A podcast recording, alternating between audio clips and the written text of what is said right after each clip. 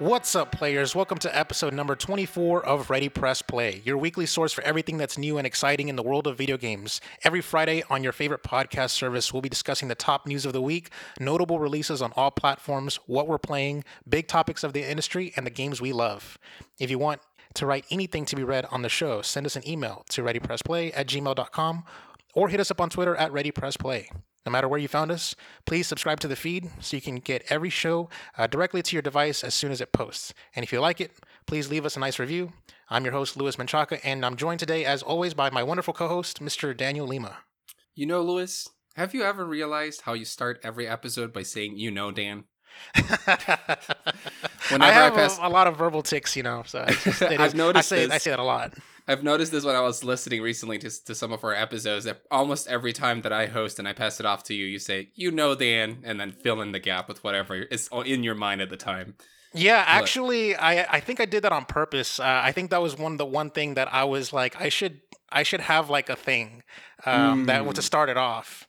I see. And I uh, it's I want it to be consistent. So it's like when you throw to me, it's like you know Dan, and then boom, we just go into something. You know, I, I think yeah. it's it's really fun. Yeah, usually, usually people in podcasts they have their like entry kind of um initial. What would you call that? I don't even know what you would call that. Like your words of uh or your, your catchphrase, right? You cra- you catchphrase when you come in, right? Yeah. And uh, I I don't have one yet. I gotta I got to think of one. I'm gonna start thinking. Go every ahead. single time, every single time I throw to you, you're gonna do something different. Every time you throw to me, I do do the same thing. Yeah. All right, so let's just go ahead and get into some housekeeping real quick. So after being called out last week, I decided to step up my game, and I wrote five articles uh, this week uh, awesome. for Level One Gaming. Compensated so really... for the five weeks where he didn't write anything. exactly. um, so I'm, I think I'm averaging like 1.5 articles per week now. Um, That's not bad. Because I did three articles on week one, so. Um, yeah, the the articles were pretty dope. I actually wasn't planning on writing that many articles. I was gonna write like two, uh, but then like there was just a situation where like I'm on the Discord and David was like calling for help. It's like, hey, can anybody take it? And no one's raising their hands, and I'm like, okay, I guess I'll take it. And then boom, uh, there it goes. The two articles that I was really happy and most proud of was like this was the uh, the SmashCon article because I'm like obviously I love like my Smash news and stuff, and then also the Melee uh, article that's really really good and we'll talk about it. I, I got all five articles uh, here on the on the run of show here. So we're going to be plugging level1gaming.com for a lot. So uh, next thing uh, on, on the news or on the quick housekeeping is i'm going to be taking a break from streaming.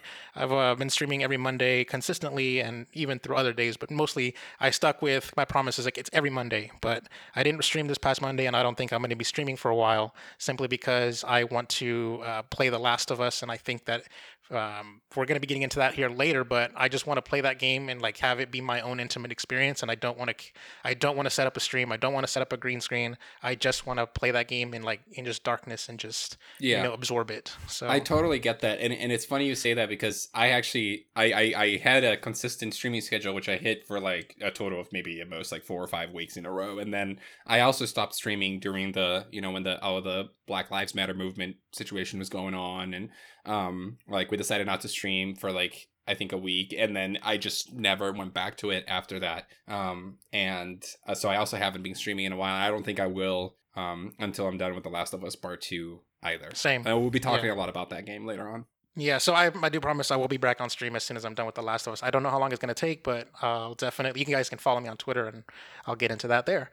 Uh, so the last thing here on the housekeeping is I just want to bring, uh, do a throwback to Coronavirus Watch. Uh, this is going to be a quick mini Coronavirus Watch segment where I talk about some cancellations that happened. Uh, uh, Low Tier City is uh, the Texas's only major, and it was one of the majors that I was planning on attending, and it was canceled. It was supposed to happen next month in about three weeks. And um, I, I, I could have talked about it on last week's show had I known about it, but they just kind of like announced it on Twitter. There wasn't any exactly, it's not that big a major, so there's not any major sites that are reporting on it. So I had to actually find them on Twitter and find the announcement. And so Low Tier City is canceling it, and they're saying that anyone who already bought tickets for it and registered can, can use their registration to the next Low Tier City event, which is going to be next summer. They got the, the July dates announced, but then they're also going to do another Low Tier City uh, called Low Tier City Winter in January next year, and you can also just register for that as well. And the last thing here, the next two things is actually SmashCon. It's the uh, I have an article, level1gaming.com. I wrote it up, and it gives you gets into the nitty gritty as to why it's important and how big SmashCon is for this uh, for the Smash series and the scene.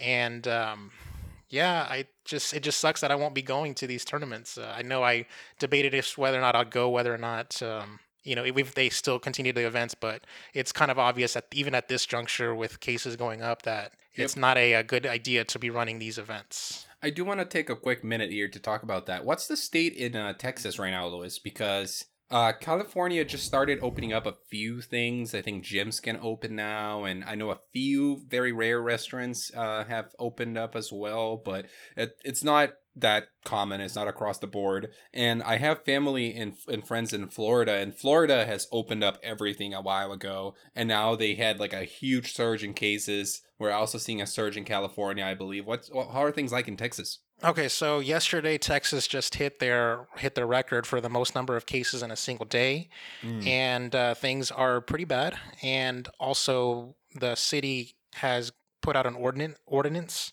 where uh, if you are going to go out in public, like a grocery store, a restaurant, or whatever, you have to wear a mask. Now it's mandatory. At the time, it wasn't for most of it. Uh, Texas was one of the early states to open up, so uh, these the fact that everything was opening up too soon caused these cases and uh, to basically go back up. Some people saying that we never even left the first wave. We're still part of wave one. There wasn't. This isn't a second wave. So um, it's um, it's a situation where as far as uh, here it is here um, how it is in Texas. Um, the governor has made it very clear that he put out a statement, uh, I believe yesterday or the day before, where he said uh, the number of cases uh, that have gone up is is uh, is bad, but I'm not going to do anything about it. Basically, is like the TLDR version is like, hey, I acknowledge that it's bad, but I'm not going to close. I'm not going to close this this the state down again. So if you've uh, if you already if you've already reopened, you can stay open. If you haven't uh, reopened, just stay closed, basically. And then okay. also, uh, I'm going to leave it to the individuals to decide for themselves what they're going to do. So All that's right. that's not very reassuring because. Uh, yeah. My faith in humanity is very much questioned at this point, and people are saying like just people in general are stupid, and I'm like I can't. Well, and I just saw this. Uh, this I know we're getting off topic, but I just saw this crazy, crazy story about somebody uh, you know, debating as to why masks are bad and stuff, and it's just really bad. Like whatever. Um, wear a um, mask. wear a mask, yeah. So on the last cancellation, uh, PAX West, aka PAX Prime, which is no longer go by, goes by that. Uh, PAX West is canceled alongside PAX Australia. It was supposed to happen on the Labor Day weekend in September, but now it's going to be PAX Online. I believe it's a 10 day event, and uh, you can basically download demos and uh, buy merch online and all this and do all these live streams where they announce their these game announcements. All of that's going to be done uh, through the PAX um, digital event. So basically, just trying to replicate a convention experience online. Mm-hmm. And uh, I think that's it for the housekeeping. You have anything to add? No, that's good. Okay. All right. So let's get into what we're playing.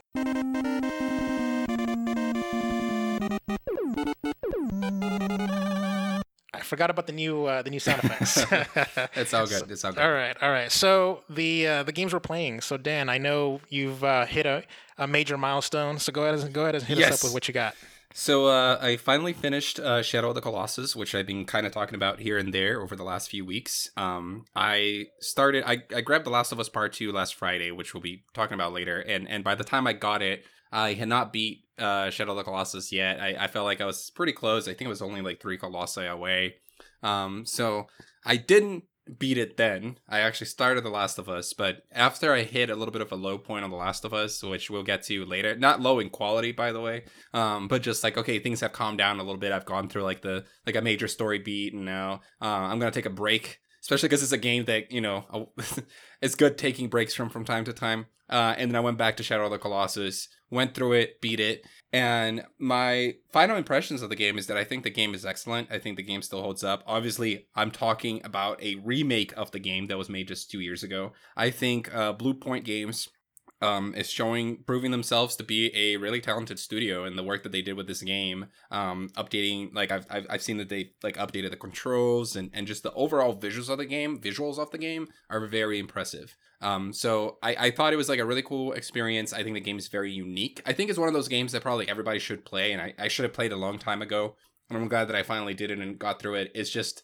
such a unique experience in the way that it's it's just a collection of boss fights. Like which other game is like that? I had never played any game that was like that. Um, like you beat a boss and then you just go to the next boss and it's so to the point there's no like beating around the bush there's no like you know oh, you got to go and like kill all these like base enemies for a little bit uh, before you get to the next big thing it's like it's just big thing after big thing and each colossus is very fairly unique and has their own you know like there, there's a method to approaching every colossus um, which i found interesting. They're all kind of like different and there's things that tie them all together. There is the mechanic they're all um you beat all the colossus in more or less the same way with some exceptions which is that you got to climb them and then you got to hit them in their weak spots. So that is consistent across all of them but each one has like different behaviors and different ways that uh different things that you need to do to actually be able to put them in that vulnerable position where you can climb and climb them and then get to the top and etc and overall it almost feels like it's like it's part like action game but then also part like puzzle game because each colossus kind of feels like a puzzle on itself.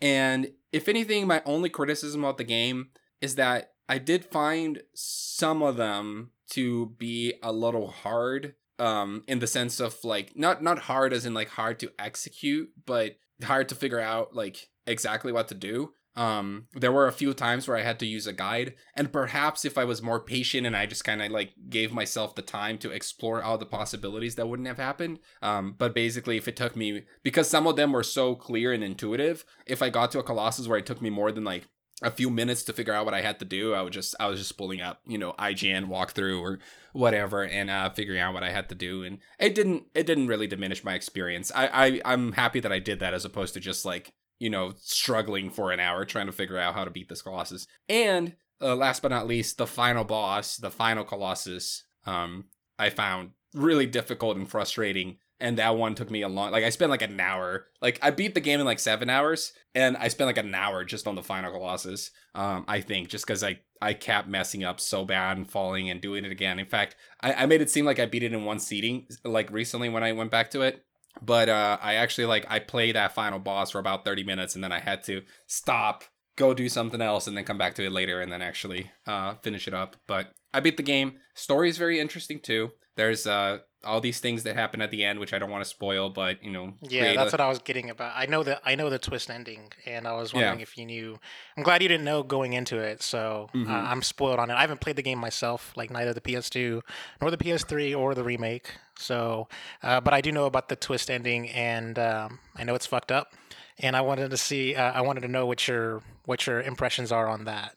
It's one of those games that, like, when you finish it, you go like, "What?" and then you, you search like like whatever ending explained on YouTube, which I, I do, do a lot. lot. Yeah. yeah. Um, and then I watched some videos of it, and then so well, first first impressions. I was already expecting that there, there, there was going to be some kind of twist in the ending. You did mention that last week, but I, I already knew just just based on how the game was going. I felt like okay, this is not going to be a it's not going to be as simple as you know i kill these colossi and then i get what i want and the game ends right i, I didn't think that was going to be it especially because if that was the case, maybe the game would not have been as iconic and there wouldn't have been as much of a conversation around it. And the other games, uh, Ico and The Last Guardian, are supposedly set in the same universe. I, I figured there, there needs to be some more to this, some more meat there. Um, so when we got to the twist, I, I didn't expect that it would be the twist that it was, and that kind of caught me off guard. The whole ending sequence of the game I thought was really cool and fascinating, and um, I didn't exactly know what was going on, but I also knew a little bit of what was going on, and I, I liked kind of the messages that they were playing with and what they were trying to make me think about. And but ultimately, I didn't fully understand it, right? I didn't understand all of it. So I went and I watched some videos. Uh, and then when I watched some videos, I actually liked it even more because I felt like there's actually a lot of depth to the lore of this world and what everything means. And it's one of those things where, you know, had I played Ico before this, which is actually set after Shadow of the Colossus, then that would have added some context to it as well. Like this is supposed to be the origin of the story um, of this world, and then Ico further develops into it, and then the Last Guardian is supposed to um, like fit into it as well. So really? I'm kind of like tempted now to go and play the other games. Yeah, interesting. I've only played Ico. Uh, that's the only mm-hmm. one of the three that I played, and even though I own all three games, uh, which is like a problem that I have, uh, it's well documented. Um, but yeah, that's interesting. I didn't. I honestly didn't know that they were all in the same universe. I thought they were all independent universe games they by the are same it- studio. It's it's one of those situations where they're not direct sequels to each other. It's like they're not about the same characters, but they all have an interconnected universe. And it's like things that happen in Shadow of the Colossus are what um like start a like a path that will lead to whatever the story is in Ico, which I've never played. So yeah, I, I want to go and play the other games now too to to see figure out how they all fit together. But that's it. I I loved uh, Shadow of the Colossus. I think everybody should play it, and I'm glad I finally did it. Damn. All right, that's another on my backlog. Um, okay, so what I played was um, I put on the dock GD, which we all know what that means. Uh, more MF Fortnite. So I was very upset, and I put it on all caps because I wasn't very uh, happy that I played it. I told myself going into this week that I was not going to be playing any Fortnite at all whatsoever because I was going to any gaming time I had I was going to dedicate to The Last of Us. And so my nephew was like, "No, come on, let's play." And he's like, "Come on," he's calling me. He's like, "Please." Like, oh, I guess fine. So I can at least give you some my my thoughts on the uh, the new stuff that they brought. Like, so they took away the pump shotgun. I was like, okay, um, and then instead they added a charge shotgun where if you hold the trigger, it charges the the power. And so like if you charge it up to full power and then you let go of the trigger and then it just shoots a very very strong round. And I think that's pretty interesting. It's an interesting mechanic. Um, so there's that, and then they have all these. They changed out the the legendary weapons, and then they brought back the Chug Jug as one of the legendary weapons, and I thought that was pretty cool. Um, they buffed some some things, nerfed some things, like the the s- the uh, I would I didn't really appreciate that one of the guns was like a, a burst shot, and it would fire three rounds at a time, and now they just they nerfed it to two rounds at a time. And then they buffed the uh, the grapple gun, which now uh, when you grapple, it you like it lets you deploy your um, your glider, and so now it's even more OP uh, than it was before. Um, there's a lot of crazy ass changes to the maps. Now they the whole map was flooded, and some of the cities are now underwater. Um, there's a there's a cool little mechanic where you can use the fishing rod to like to lure in a shark, and you can ride the shark uh, like on jet skis kind of thing. Um, there's a lot, a lot of cool, interesting things going on. I don't think I really hit on everything, but those are just my general impressions on, you know, how much they've uh, overhauled. Not, I don't know if to say overhaul but they've like, they like kind of like revamped the game, kind of sort of speaking. And I think it's very, it's very good that uh, these seasons come and go because nothing, uh, nothing stay gets stale. You know, the meta kind of shifts and stuff like that. So, uh, better balancing or what have you. So. Um, it's really cool. I bought the season pass again, so I'm going to be getting an Aquaman skin pretty soon. Uh, they haven't. You have to do challenges one one week at a time to unlock him. So I think that's pretty much all I got to say about Fortnite as of right now. Uh, the other thing I was playing was uh, some Smash Bros. I actually went back to playing. Oh, really? Very funny. I was not planning on playing Smash Brothers, but uh, I actually did an article, uh, lv1gaming.com. Um, you can check out the show notes. I'm pretty sure you're going to put the show notes and have the, my article there. Uh, it's like Smash Melee gets matchmaking and rollback netcode. So Melee has already been uh, been you know uh, put online, uh, so to speak. Um, you can go and use a PC, use an emulator. There's like fan made um, Dolphin emulator called Faster Melee, and you can just play uh, online with somebody because you have to use a third party website to find somebody in your region, and you know, and then matchmake and then chat through the website, and then it's a it's a very like complicated process, and they made it much more simpler because somebody just created a new uh, custom Dolphin emulator and basically gave modern online to Smash Melee. You can just queue up in the game and just press the start button, and then it finds you a game, uh, finds you uh, someone to fight against, like right there in real time without a third party website. It's crazy.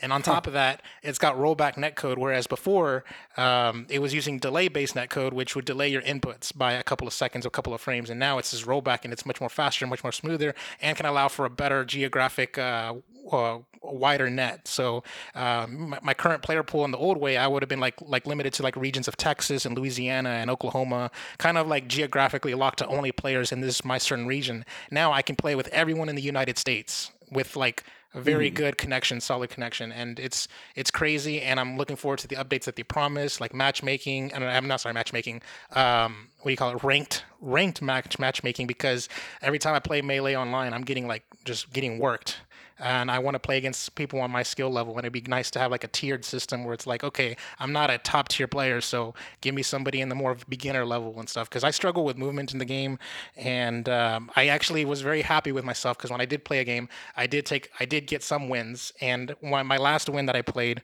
uh, or my last win that I did on the on, on the online, I stunted on them and got a cool ass victory win and that was like one of my happiest moments is when I pulled off some some swag shit what are um, the what are the odds that Nintendo hire some of these people that put this together to actually make official online for Smash Brothers? I doubt it. They would. They would. Nintendo is not that not the company. Sega is more likely to do that. Nintendo would just sue you or just you know shut you down or embargo you, whatever. Which is actually kind of funny. Is that this is actually all done by one person. Oh wow! It's one person who like programmed and coded this. Uh, he quit his day job. He he opened a Patreon and had Patreon supporters support him. And on top of that, he put out this uh, this product for free. And he he put a pay what you want model, so you can just download and then donate what you want. Um, you don't you don't even have to donate. Um, you know, I I would encourage you to donate because it's like he put so much hard work. He did it over six months, and I even put it on my article. Uh, please read the article because it's like to everyone anyone listening. Um, I go into very very much more detail, much more minutia than we have time for here. But uh, basically, he um, one person over the course of six months made better online than, than Nintendo, a billion dollar company and a big ass team of hundreds of people could pull mm-hmm. off. So yeah, I'm very happy with it. I mean, to be fair, the the pool of uh, players that are playing um, Smash Melee on this emulator and trying to use this particular, you know, mod for it is probably not nearly as big a pool as the people that are playing actual Smash Ultimate on the Switch. So that changes a few things, but but I totally get your point though. I mean, there's no excuses for uh, kind of Nintendo's like outdated online stuff at this point. Yeah, plus uh, Smash Ultimate uses delay-based netcode, and it's like the worst. Um, but yeah, so anyways, uh, there's all that good stuff, and um, I guess it's it's on to the next one.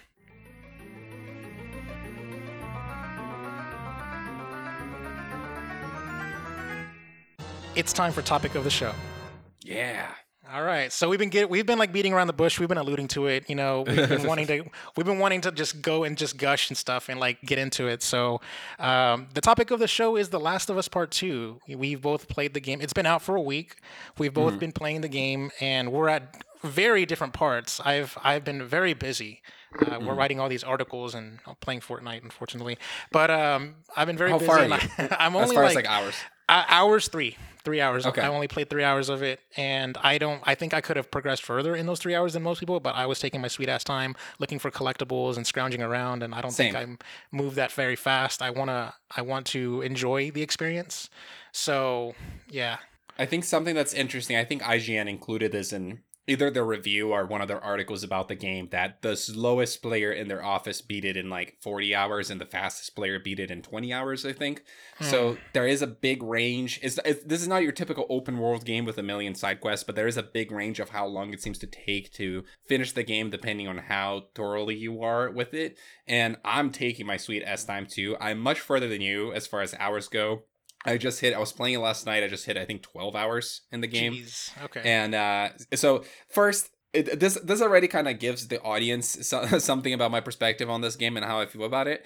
I put considering I've I played it for six days. I put more hours per day into this game than any other game I played this year. Um, I mean, you know, Shadow of the Colossus. I took fucking a month to beat, and I beat it in seven hours. So I was just playing that very slowly. But with this game, pretty much anytime that I'm not, you know, working or um, eating, spending family time, that stuff, any kind of free time that I have that I that I can use for this, I, I'm trying to put uh, on playing The Last of Us, and I I just love it so far. And we should we should kind of tell people as well these will be our spoiler free kind of first impressions, early thoughts in the game. And if for whatever reason you want to go blind, you don't want to hear anything about it, then you can go and look at the show notes, skip to the next segment. But also feel safe. We're not going to be bringing in any of the spoilers that, you know, have or have not been leaked. We're not going to be talking about very specific plot details or anything along those lines. We're more just gonna share our thoughts about the game overall. So, Louis, I'm I'm like really happy with this game. I think this is exactly what I wanted. It's more The Last of Us. It's everything that made the first one great, but better and more. It's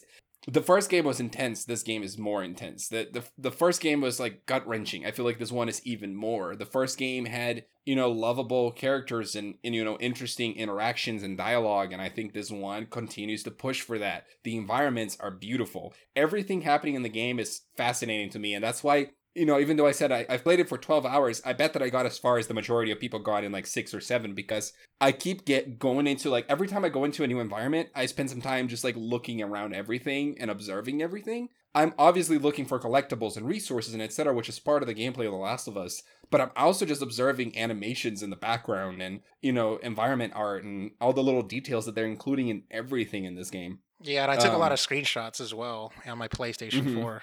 I had to like just pause for a moment and just kind of like, I need a screenshot that. That's so beautiful. It looks very picturesque. Mm-hmm, for sure. And there's so many, there's so much going around the environment if you pay attention to it. There's like little critters running around. Like, like you get to an area, like it, the world feels alive. Like it's not just there's not just grass anywhere. It's grass, but if you pay attention, you can see a rat running through it or something. And there is, you go in the beginning of the game, you are in this kind of highly populated town. And as you're going around the town you can see all these different um, people that inhabit it and they're each on their own sort of animation loops and doing their you know doing whatever they're doing in the town. And it's very well made and it doesn't feel you know games even games uh, up to this point a lot of times you go and you look at an area you look inside a house and in a game and, and either you see nothing or you see like some props or you see like you know some like a soldier going around in the same um kind of predetermined path.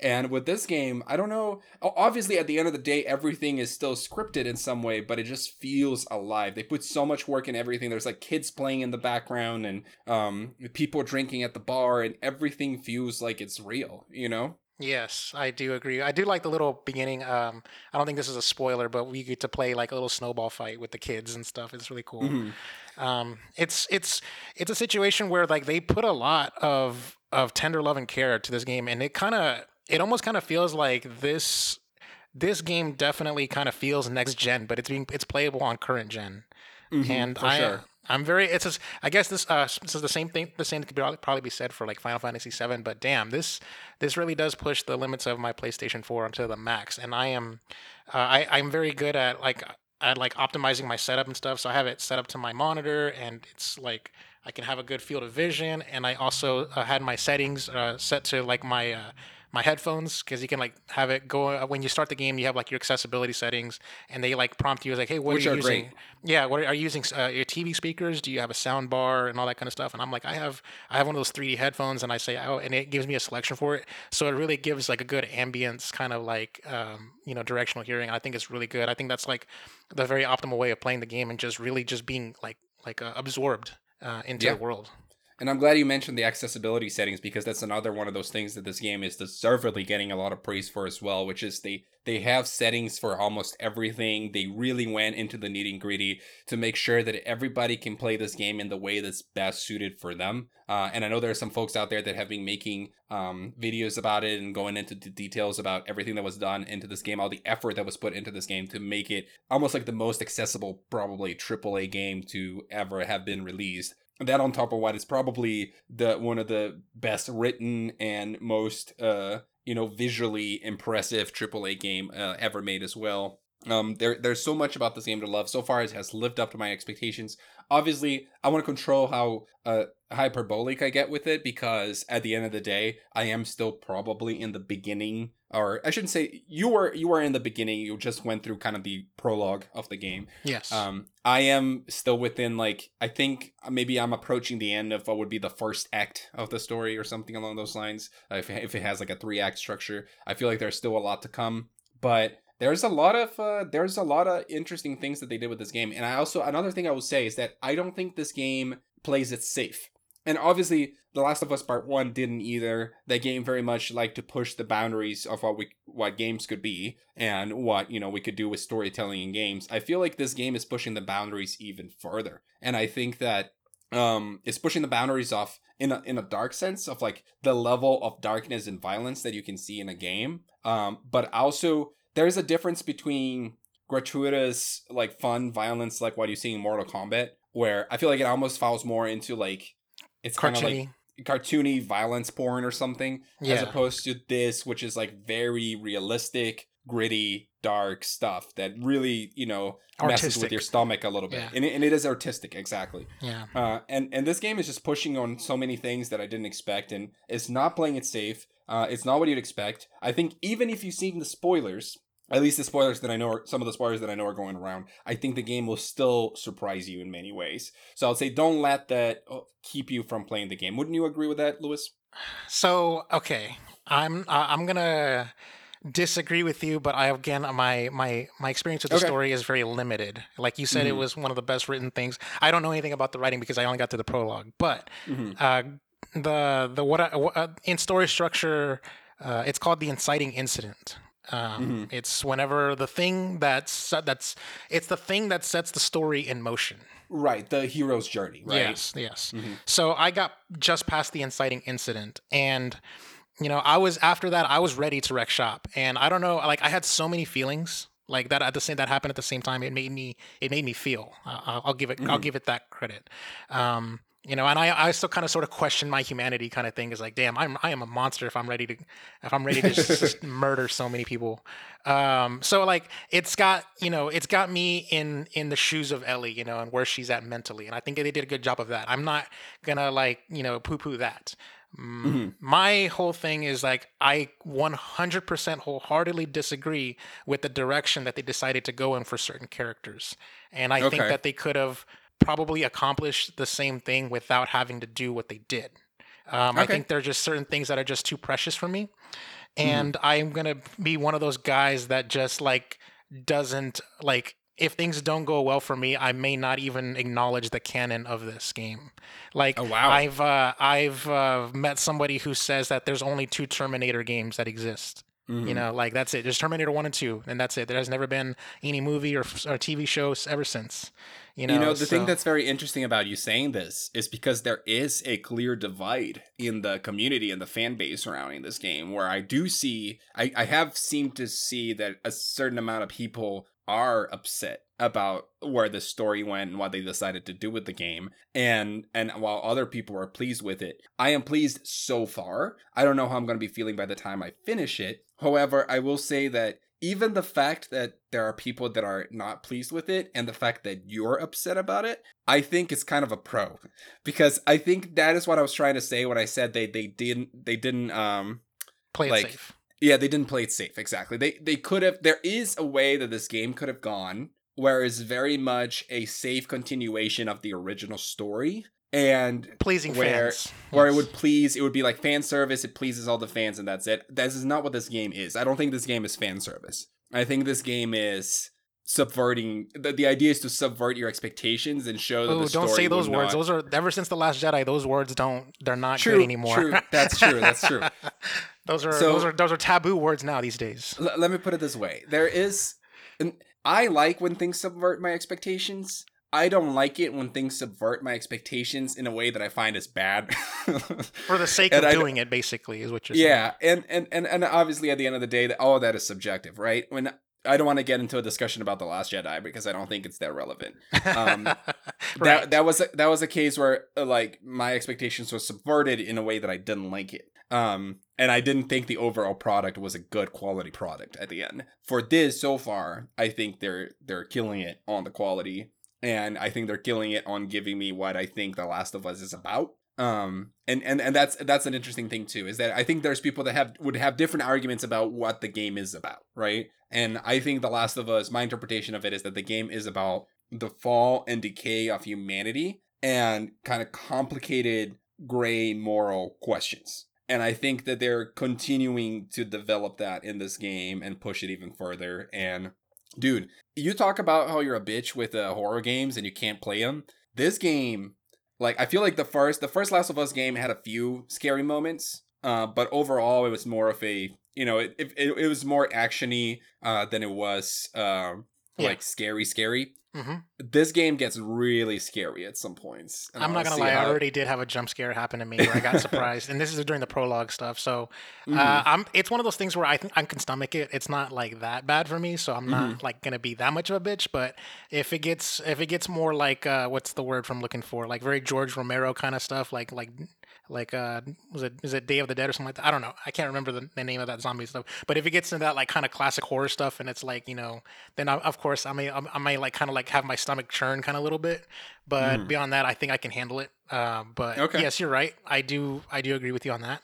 Um, it's I, I- it's going to be a situation where I can see us kind of like litigating this game for a while. Um, Mhm. I, I- I'll, uh, I'll, I don't know. I guess I don't know what else to say other than um, from on. A, okay, I'll, I'll, I'll leave it on a positive note. On a technical level, I am very happy with this game. Uh, there's this game has is definitely the product of so many different systems going right uh, at the same time. Mhm. So both like mechanically and just performance wise and just art style and just everything. Everything's firing on all cylinders. Uh, but the thing that I think the biggest selling point is the writing. I think people buy this game for the writing. Mhm. Um, it's like like buying a good book kind of thing.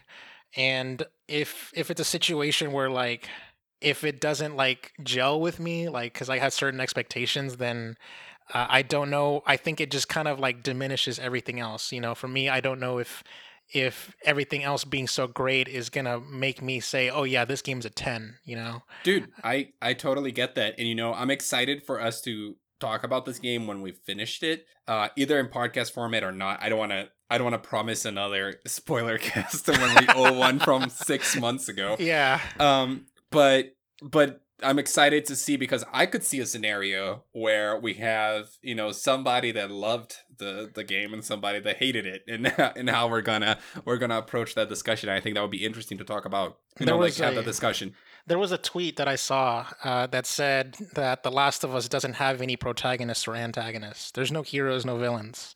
So I think Yeah. that's really interesting. It's an interesting thought. I think Mhm. that the game it can be approached on in, in in multiple different ways. So if you're if you're coming for like the fan servicey pleasing moments, this game isn't the game for you. Um, I think I had those expectations set incorrectly in my in my head, especially because this game has been hyped for like seven years for me. Um, so there's that. But also if there's a game that if you want to uh, you know play a game that just challenges you like on a moral level or what have you or just enjoy a cool like intriguing story then maybe this is the game for you Yeah, which to be fair, I, I do want to talk a few more things about it before we move on.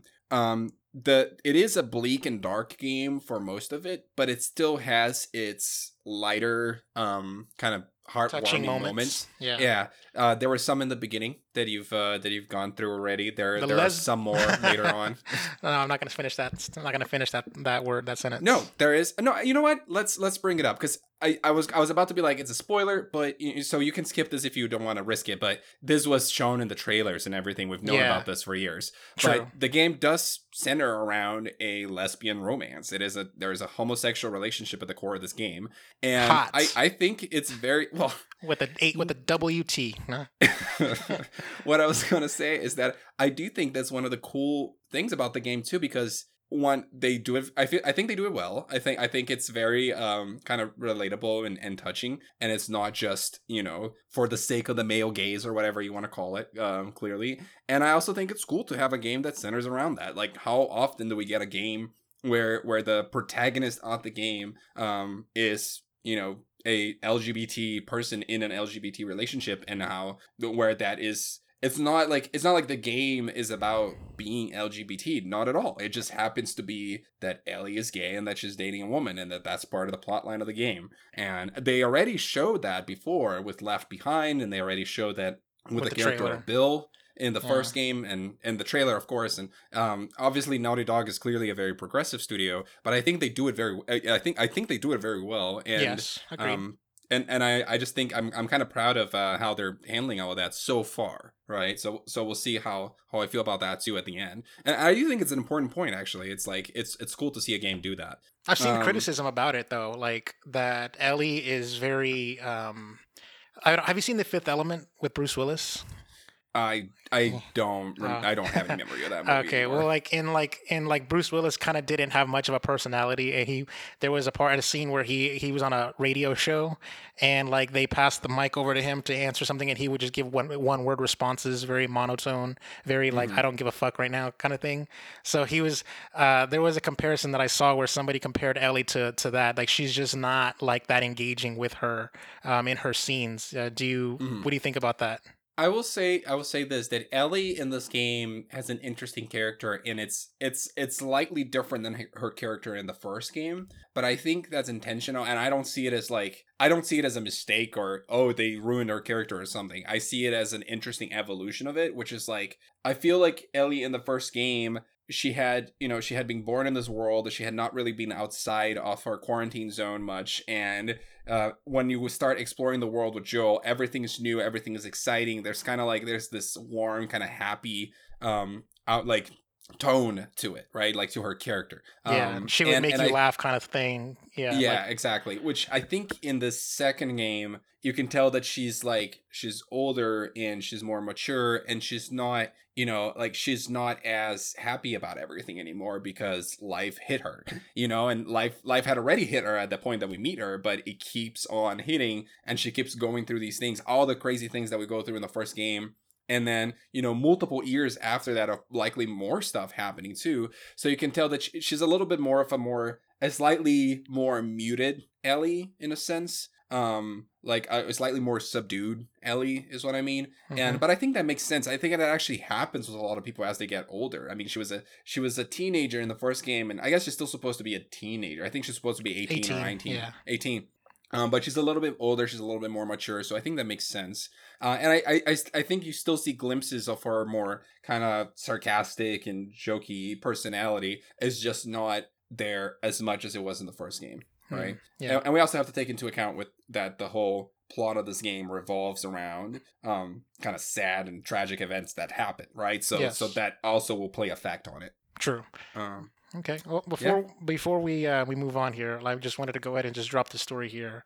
Uh, the Last of Us Two is Sony's biggest PlayStation 4 launch ever, and uh, this comes from Eurogamer, and this was written by Tom Phillips. And so, The Last of Us 2 is Sony's biggest launch of this generation, purely on boxed copies.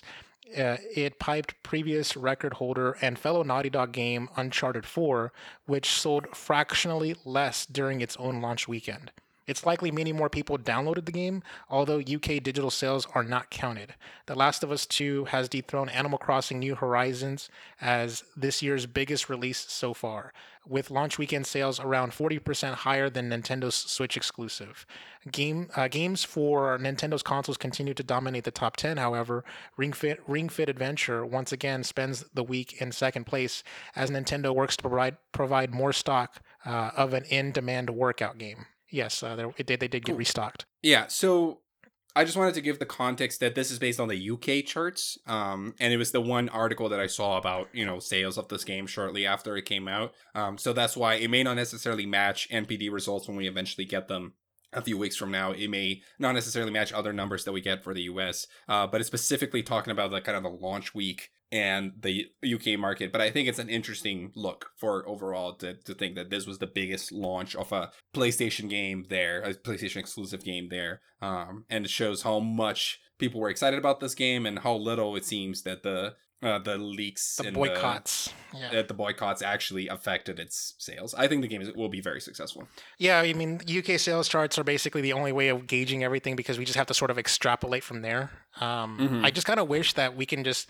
I part of me kind of wishes that the industry, the games industry, would just report hard numbers and say, hey, everywhere, like, you know, uh, here's the opening, like kind of like the box office for movies. Where it's like, hey, we Yeah. the opening weekend is 150 million dollars this weekend, kind of thing. You know, I feel like they Yeah. should just you just give us the numbers like as a um, as a default. Like every company just say, all right, we uh, we grossed. Um, 5.6 million units and stuff on and uh, in physical and and 4.8 in digital or something like that. I don't know. Just I kind of wish that they would just do that. Mm-hmm. Uh, but yeah, uh, I think that's pretty much it for the for the topic of the show. I think it's going to be an ongoing thing. We're going we're going to be uh, discussing this here in the weeks to come. I I'm, I imagine I, I again we haven't talked about it, but I imagine we're going to do a spoiler cast. It's got to happen. I think this is too big a game to not do it.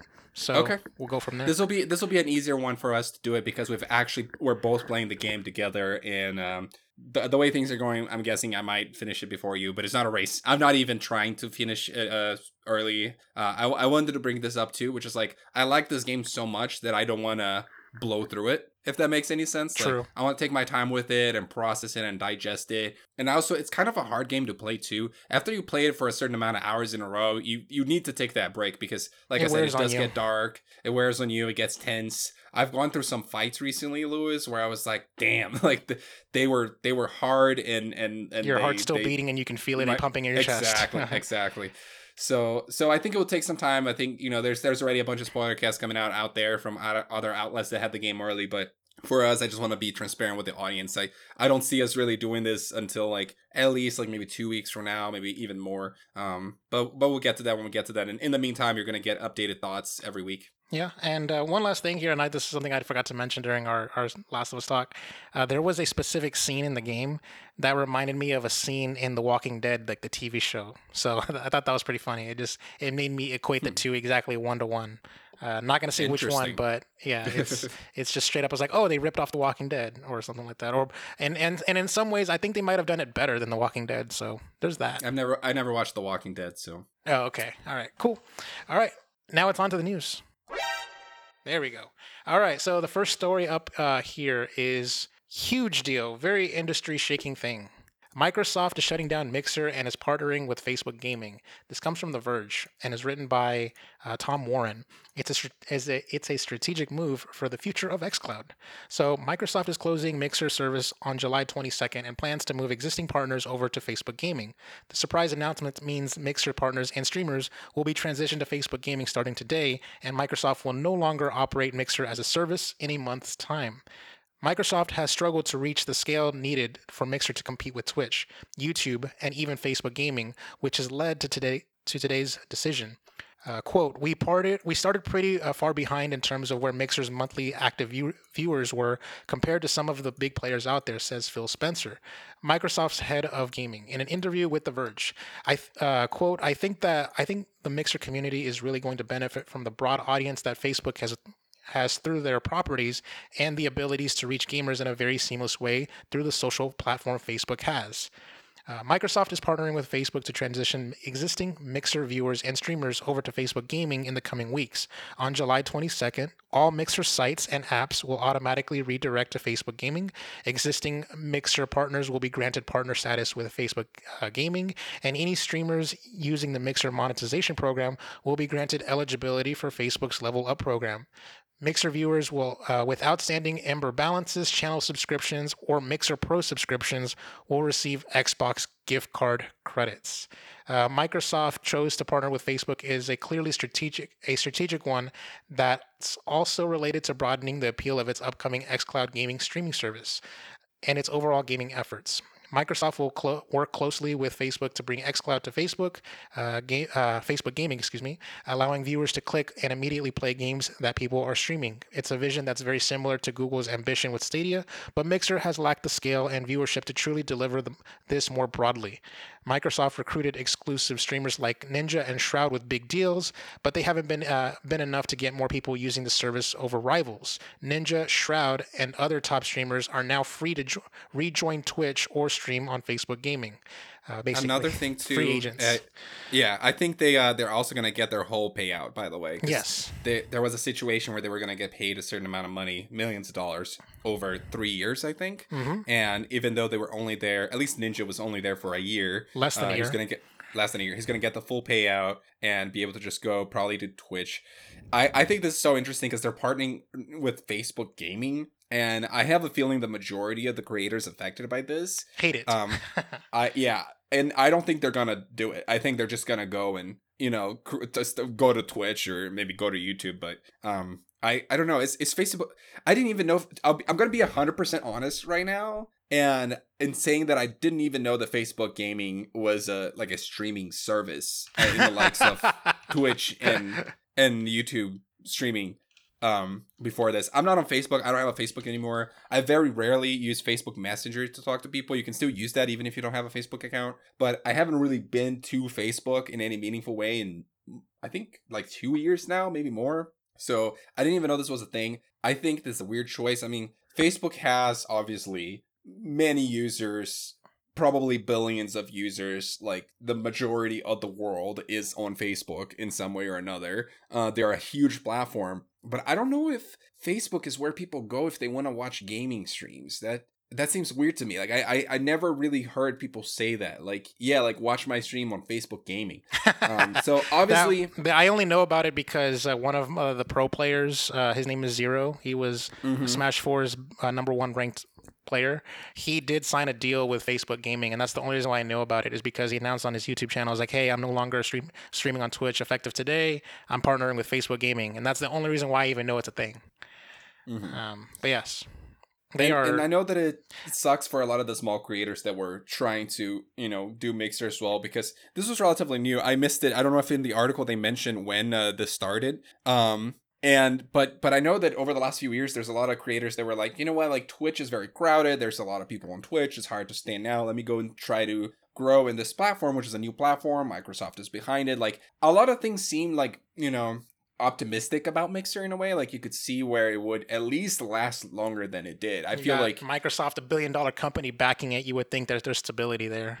Yeah. So um, I, w- I feel bad for all the people that you know created an audience. Like I mean, Ninja's is gonna be fine, Shroud's gonna be fine, but I feel bad about all the people that maybe created like a small audience there and and had a certain amount of people following their streams, and then now have to figure out what to do. And at the end of the day, when you change platforms, People your audience never. Yeah. yeah, like some people will, but there's a lot of people that won't, uh, and it just happens because people are just accustomed to going and seeing you in that platform. That you know they were already a mixer to see X and Y and Z, and that's how they found you, and you were just one of their follow channels. And when you were live, they they watched you, and then the moment you're somewhere else, they they don't even you know realize it. And I, that kind of stuff happens all the time. Um, so I don't know. It's I, I- I feel bad for those people, and I feel bad for all the people that were working at Mixer that are probably losing their jobs as well. And um, I'm kind of surprised that it didn't take like that, that they didn't give this a little bit more time. Um, I don't know, maybe try to do something with the release of Series X and you know Have Series X some- built in with Mixer as like one of like the dashboards or something like that, exactly. I, f- which they do with the Xbox One, by the way. Yeah, they they could have um they could have pursued ways to try to save it, but I also we don't know the inside business. Maybe they've been trying to do that for a while, and the numbers were just not adding up. So Yeah. And Plus, I, went, I know about Mixer. uh, The first time I ever heard about Mixer was because of Geoff Keighley and like the um, the Game Awards. They're like, we're streaming Mhm. on Twitch and Mixer, and like, I'm like, you know, just dropping it in. Um, I have a lot of analysis here on this story, actually. Uh, so this is not part of the doc, not part of the article, but I have some charts here. So we're gonna go Alright. over that here in a, here in a second. But I just want to give um, one quick um, like opinion on this. The way Microsoft handled this, this is bullshit and it's fucked up. Um, I am not happy with the way they handled this. Um, this came as a surprise to even Mixer employees, uh, let alone like the streamers, the people that are affected by it. Uh, their quote unquote partners. Yeah, they didn't. They were just completely blindsided by it. And there's a lot of like, like I saw a lot of screenshots of just Mixer streamers crying on on stream because they just found out that their livelihoods are like in jeopardy. Um, Mhm. So this is I would I would 100% poo-poo this decision and how they handled it. I think they could have done it better, and they could have even like sent out an email to all the mixer partners beforehand, like briefing them or something. Like don't just make it so that the streamers find out with everyone else. Um, there's there could have been a different, a more graceful way of handling this situation. yeah, Um, absolutely. so that's my opinion on that. But the thing I wanted to hit on is, uh, you know, how, how we came to this because I have some charts here. Um, surprised they didn't put this on the article, but there's some little inf- infographics about the growth uh, of the platforms year over year. So we have total watch hours uh, from April 2019 and total watch hours from April 2020. So Okay. um, the watch hours for Twitch in April 2019 was 750 million, and then that was April of last year. April of this year was 1.49 billion. Uh, so basically, the watch hours greatly increased about 100% year over year, over year growth. YouTube Gaming had a 65% year over year growth from 279 million to 461 million.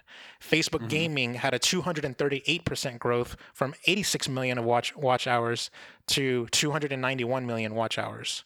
Uh, meanwhile, Mixer had a 0.2% growth year over year. They had 30 they clocked in 37.04 million and then in uh, one year later they clocked in 37.10 million.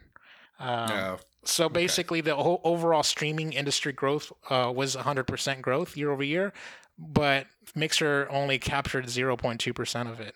Um, also, the market share. We have a, I have a chart here for the market share. Um, as uh, you know, one star uh, fades, you know, another star rises, kind of thing. So, uh, Facebook Gaming has literally been eating into the uh, market share. And so, like, I'm looking at an older chart. This is from 2018 to 2019. But in 2018, Twitch had a 67% market share, and uh, Facebook Gaming had 3%, and then um, Mixer had 2%, and then 27% was to YouTube Gaming. Uh, so from 2018 to 2019, YouTube Gaming had the same, roughly the same percentage, and uh, Mixer also had this roughly the same percentage.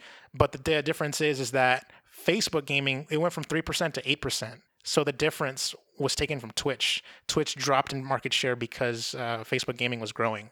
So it's uh, interesting that there's going to be like a competitive like edge to it, and I kind of, I kind of would like to see a uh, an industry or, or a live streaming industry where it's a 40 30 30 split, where things are now more competitive. You know, um, Yeah. so those are just little infographics and tidbits there. So uh, this helps put in perspective, you know, why um, Mixer was not growing and the uh, amount of millions of dollars that they threw ninjas and shroud, shrouds away uh, wasn't doing it for them and i think they didn't have a good return on investment so they had decided to pull the plug which i don't blame them for making that decision but i do you know sour the uh, way they handled it Yeah, they. It seems like they handled it really bad, and and I just want to add because I I was wondering earlier like how, how old were they when when did Mixer start?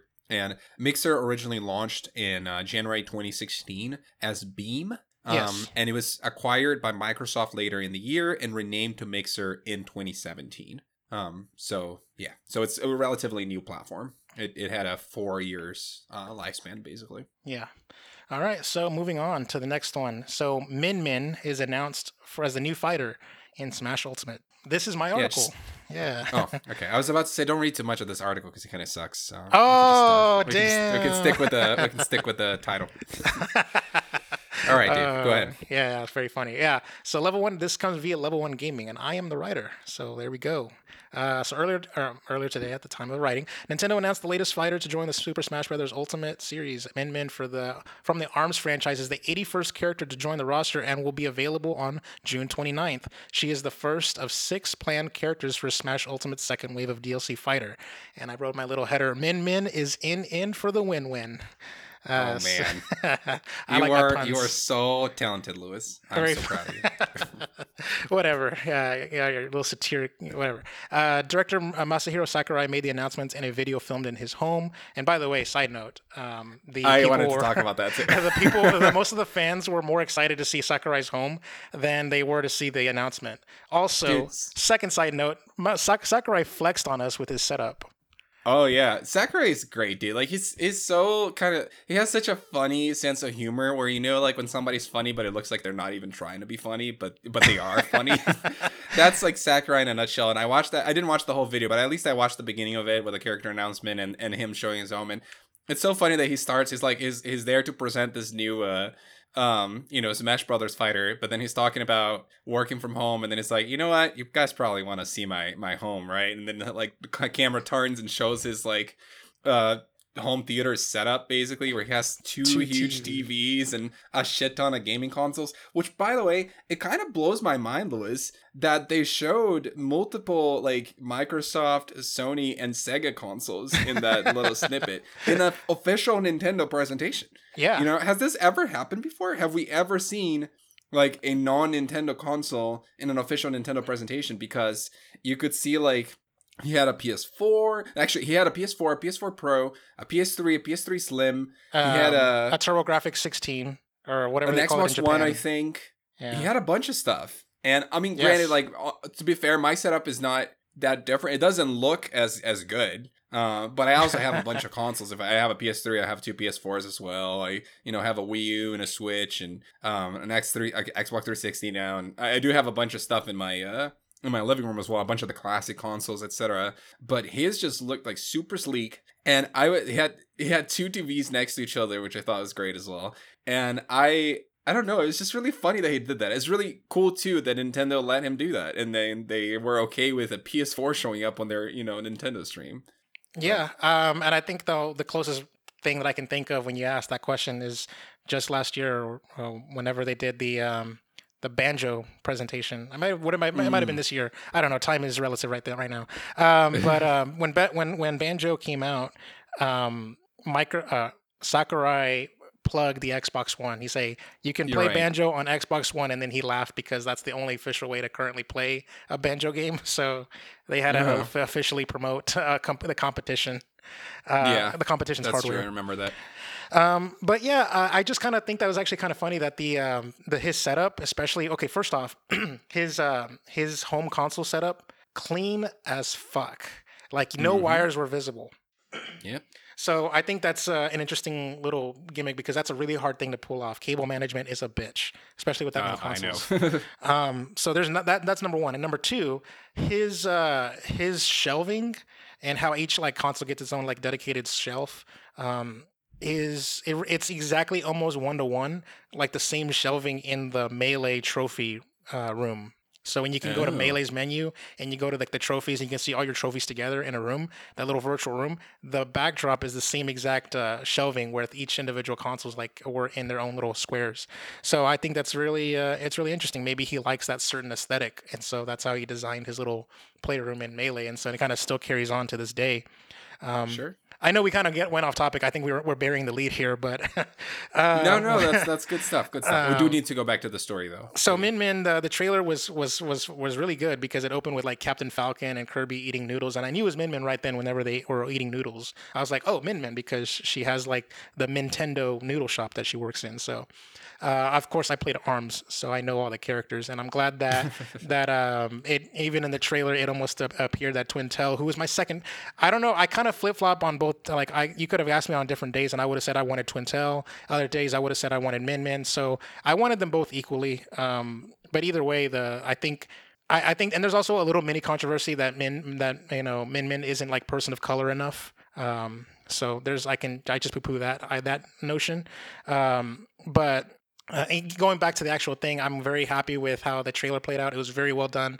Um, also, I'm very happy with her moveset and how unique she is and the range. And um, I actually made a meme about it too. I, if you guys follow me on Twitter at Chocolaka88, I did one of those Drake memes, and it was really. I thought I was very happy with myself, and I hope that I was. I was kind of expecting it to go a little viral, but it didn't quite go that way. But I guess I posted at a very awkward moment or time. It was really late at night.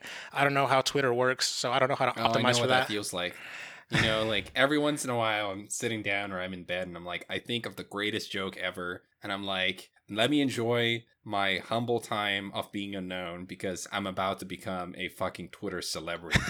and and I'll write the joke and I'll, I'll show like my fiance who's like next to me and she'll laugh at it and that's validation and then I'll tweet it and I'll get over the next week I'll get two likes and they'll be my fiance and my dad who doesn't speak English but follows me on Twitter for some reason my nice. Yeah, yeah. Obviously I'm being facetious here, but I know what that feels like, Louis. yeah, yeah. I was hoping that it would like, you know, like catch on. I don't know. I, I think it's like I've never made a meme before, so I was expecting just memes to spread.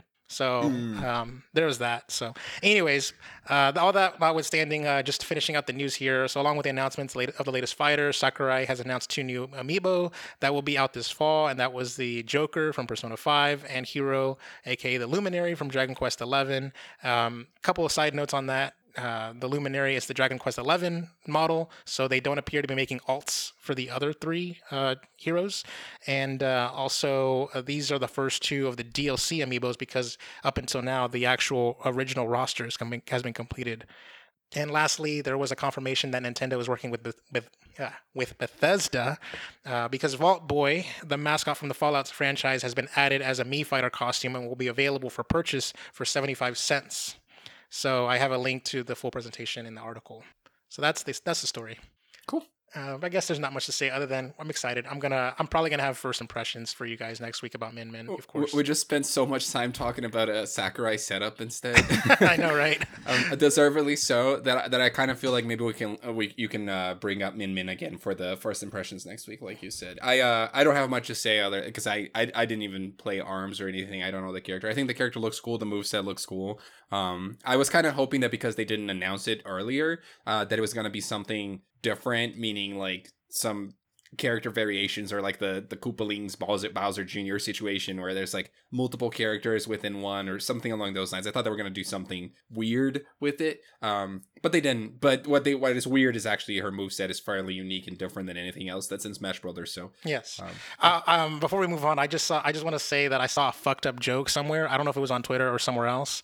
Um, and I just want to just say it here because um, number one, like these character choices are locked a long time ago. These things take a long time to develop. So there's that. Mm-hmm. So they couldn't foresee the current circumstances that we're living in. But I just, uh, somebody made a joke that they were saying, imagine in this current day of hashtag Black Lives Matter, that the new arms rep is going to be uh, Byte and Barq. Oh, yeah. well, I'm glad they didn't do that. Yeah, I think that would be hilarious. I would have just laughed my ass off, but also it's kind of like it kind of appears tone deaf. But yeah, yeah. it's uh, I, I don't think they were ever gonna be considered because I don't think those character that that character is popular enough among the Arms franchise, uh, the fan Arms fan base, um, mm-hmm. and um, and also I just I think in the meta of that game he might have been considered low tier, so there's that too. Um, but anyways, right. next Cyberpunk 2077. So every new detail announced in the Night City Wire stream. So this comes from IGN, and this was written by Matt Kim. Cyberpunk 2077 got a brand new reveal today through the Night Wire, uh, the Night City Wire, a digital digital live stream event, diving deeper into CD, uh, CD Projekt Red's upcoming RPG. There was a new trailer, a new gameplay dive, and a, and a look at the Cyberpunk uh, Brain Dance feature. Cyberpunk 2077 will be released on November 19th for PS4, Xbox One, PC, and an enhanced version will be released later for the PS5 and the Xbox Series X. And so we have uh, Brain Dance is a recording of somebody else's experience and lets you live through their memories. Their sights, smells, sounds, and everything will be experienced by you through Braindance. In an extended gameplay preview, the V was shown living through the memory of somebody else's robbery on a grocery store. In an analysis mode, V was able to explore the same scene, by, but this time as an observer. Uh, they could move the camera around and analyze the memory from a new perspective. It's almost like a detective mode, aka the Batman Arkham series. Uh, Brain Dance was used to in UC Santa Cruz um, as a therapy method. It was later later used for more carnal thrills. Uh, I know what that means.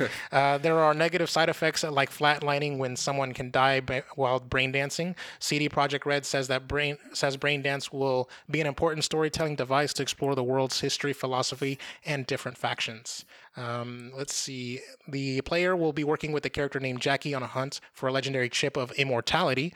The Jackie introduces the uh, the player to a fixture that will introduce them to the new chips and enhancements. The Mox is one of the gangs uh, the player will encounter into in Cyberpunk 2077, and to craft a unique relationship with them. Outside of the city is a district called the Badlands. It's an open desert-like space filled with unique encounters called moments. Uh, the Atom Smasher is a big modified enforcer introduced introduced in the Cyberpunk tabletop RPG and now is in the game.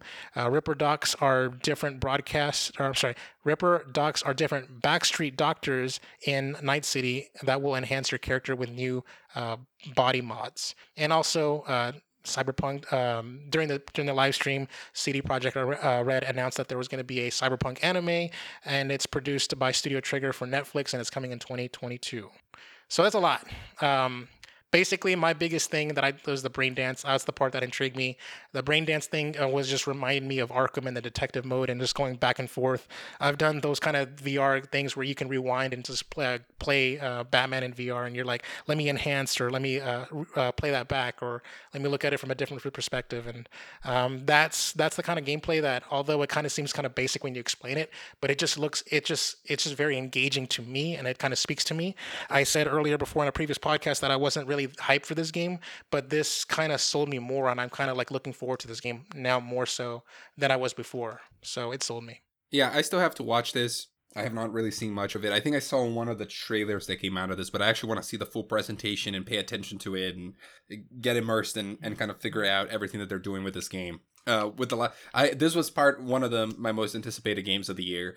Uh, with The Last of Us, I was kind of trying to stay away from everything and, and, and be the most blind I could be when I started the game uh, because I really cared about the story and I didn't want to get any sorts of spoilers about where the story was going.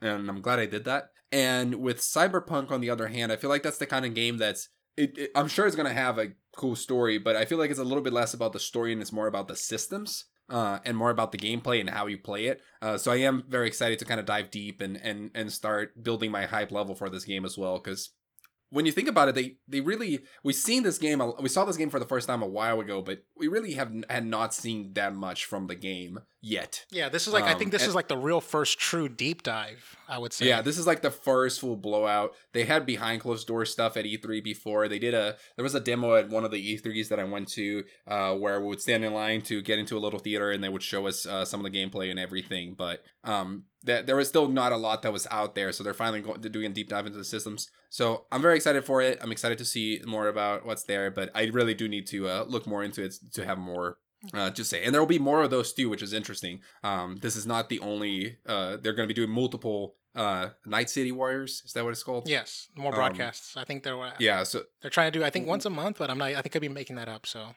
yeah, and and also the Studio Trigger uh studio that that's making the the anime. That's the same studio that made Kill la Kill, which p- people that follow anime probably watched that one a few years ago. It's pretty big, um, as well as some of the other ones here that I didn't necessarily know: Little Witch Ac- Academia, Darling in the Franxx, SSSS, Gridman, B- BNA, Brand New Animal, and a few other things. So, um, seems like a you know a respected, a somewhat respected, interesting studio that has made some good stuff. So excited to see that too, and how it will, it will all tie together. Okay, before we move on from this story, uh, just uh, not on the dock, of course. Uh, so I just wanted to say that these guys, uh, CD Projekt Red is in a is on a full marketing blitz with this game today because um, alongside the drop of this of this presentation, they also gave a lot of hands-on impression uh, time mm-hmm. with uh, a lot of uh, media like your IGNs and your GameSpots and stuff. So everyone did a lot of write-ups on their their time with the game. I think most of them played it for like three hours, and everyone was just raving and giving positive feedback and uh, positive previews uh, for this game, and it's just all cascading all at the same time. So this marketing blitz is going hella hard, but I'm also very um, I'm very enthused by everyone's positive uh, word of mouth that they're giving for this game. I think they also announced that uh, the game will be available in enhanced form on PS5 and Series X with uh, cross buy on smart delivery on uh, Series X, which is what their branding is, and, and the equivalent in PlayStation 4, PlayStation 5. They just don't have a name for that there. Yes, I think they just said um, that it's going to be a free upgrade program if you bought it on PS4. Yeah. So, so, that's cool. Yes, that's very good. All right, next is going to be Marvel's Avengers War Table Roundup. So I wrote the story here on level uh, LV1 Gaming, level 1 Gaming. So here we go. Here's my little wrap up on it. Crystal Dynamics did a live stream called Marvel's Avengers War Table. The live stream provided a deep dive into the upcoming game's story and gameplay. Here's what we learned the villain. The developers touted that they wanted an Avengers level villain, so they decided to go with AIM, um, a, Advanced Idea Mechanics. At the head of AIM is George Tarleton, aka MODOK, mechanized organism designed only for killing. Other villains were seen in the footage included Taskmaster, um, Taskmaster and the Abomination, as well as cannon fodder in the form of hundreds of robots built by, built by AIM. The story. The story kicks off with a, a tragic event called A Day, where a massive, massive tragedy strikes in San Francisco, and the Avengers were held responsible for the event. In addition, Captain America dies trying to avert the crisis. Uh, time passes by, and the story follows Kamala Khan, uh, Kamala Khan's, aka Miss Marvel's, journey to reunite the Avengers. After the story trailer ends with the developers show gameplay for the story mission uh, called Once an Avenger. The story mission, dubbed Hero Mission, has you playing as Thor as he returns to the Avengers after fighting AIM while dressed as his alter ego, Donald Blake. Hero Missions is Crystal Dynamics' name for the story-based single-player missions, and will move the story based on the uh, and will move the story-based campaign forward. This particular hero's uh, mission showcase uh, showcases Thor's uh, melee and ranged abilities. Additionally, we get a look into his uh, we get a look at his ultimate, in which he summons the Bifrost to break through enemy shields. Multiplayer. Uh, the war zones are repeatable, cooperative missions that take place in wide open spaces and dense interiors. This is where players will take their customizable Avengers out for a spin. Each hero is in the Avengers has dozens of unlockable cosmetic outfits, some of which can be earned by completing missions and objectives, and some of which can only be made available through an in-game marketplace. Those outfits draw inspiration from classic comic books and Marvel Cinematic Universe designs. Unlockable powers and gear also draw from the various Marvel universes. Black Widow has her Widow's Bite, while Thor can charge up his teammates with lightning-based powers. As players embark on co-op missions, they will they'll work with a variety of fra- uh, factions. Uh, these include an Inhuman resistance group and former Shield members such as Nick Fury and Dum Dum Dugan. Players will also uh, rebuild their own helicarrier and team up with other players for special one-on-one. Uh, sorry, for special two-on-one finishing moves. Uh, Marvel's Avengers will be released on September 4th for, for Google Stadia, PlayStation 4, Xbox One, Windows PC. Square Enix confirmed earlier this week that the superhero game will be playable on PlayStation 5 and Xbox Series X, and those that purchase a PS4 or Xbox One version of the game will get a free next-gen upgrade for the game. And the link for the uh, full presentation is in the article. So yeah, that's one of my most difficult write-ups that I had to do. Uh, that was uh, that was very good actually. it was uh, included everything that you needed to include, and uh, it was it was tight. And sometimes you know I, I am always looking for those types of articles for when these uh, presentations happen for us to bring them into the show. Um, and and they're not always easy to find in in a good level of quality as far as like including everything and also not going too long on on on certain things that happen. So, oh, I'm more curious though, Louis. Like, what do you think of the game? What's your excitement level of the game now that you've seen it? Oh man, I'm very hyped for it. Um, I mm-hmm. I like that they showed Thor's uh, gameplay because it's it's 100% Kratos from God of War 2018. Uh, so I am. I'm now more intrigued now. They they actually showed more than just like the A Day, which is what they've only had to show at the time. So mm-hmm. I'm I'm intrigued by the story, and I am very optimistic that they're not gonna it's not gonna be so bad on my wallets because I can just see that they're gonna I can just see a situation where they're gonna do expansions where like it's like all right now now Doctor Strange and Spider Man are joining the roster and you can buy them for 19.99 or something like that. I'm I'm a little right. hesitant on that, but I'm optimistic in the sense of you know at least they might be able to offer something of substance. This could be one of those mm. single player games where that it can be like they can games as a service this game, but in a very uh, in a very good way. Like more hero missions, you know, are going to drop, or they can expand the story, and maybe it'll play out something. It kind of reminds me of like I guess this I guess I'm going in so many different directions, but this game kind of reminds me of like Marvel's Ultimate Alliance from like the PS2 era, and so it's mm-hmm. it's ticking a lot of boxes for me, and I think they're they're doing a very they're being very versatile with their design because they're they're not slacking on the single player the single player. Uh, the story looks yeah. like it's a very good original story, and also the multiplayer is going to be uh, a very also subst- uh, uh, substantial addition to the game and can keep the game alive for much longer. So it's not going to be one of those one and duns kind of situation where you you you buy the game, you beat the game, and you put it on your shelf. So I'm yeah. optimistic um, at this point. There, there. I think there's a lot of good things um, that came out of this this presentation that are interesting and that I'm I'm happy with the the way that they're doing them. Um, one, I'm not concerned that this game will be a cash grab in terms of DLC and microtransactions and things along those lines because Crystal Dynamics does not have a history of doing that. Um, Crystal Dynamics games are typically very complete and polished, and you always get you know new missions, new in, in the case of Tomb Raider, new tombs and things along those lines. But I feel like I don't think they ever really got that much flack for that. Um, and I think they they know how to do that well, and I think they're going to continue doing that well. Um, this game got a lot of criticism in the past um, based on its character models. I I know you've you, you've especially brought that up in the podcast before. I never thought that criticism was super fair because they clearly can't use the actual actors, so they just had to come up with their own designs from the comics. But then there's a lot of overlap there where like a lot of the actors were picked because they were kind of similar to the comics so it's hard to make these i feel like you can't it's really hard to win in that kind of situation like so you just got to make really their stunt doubles and stuff.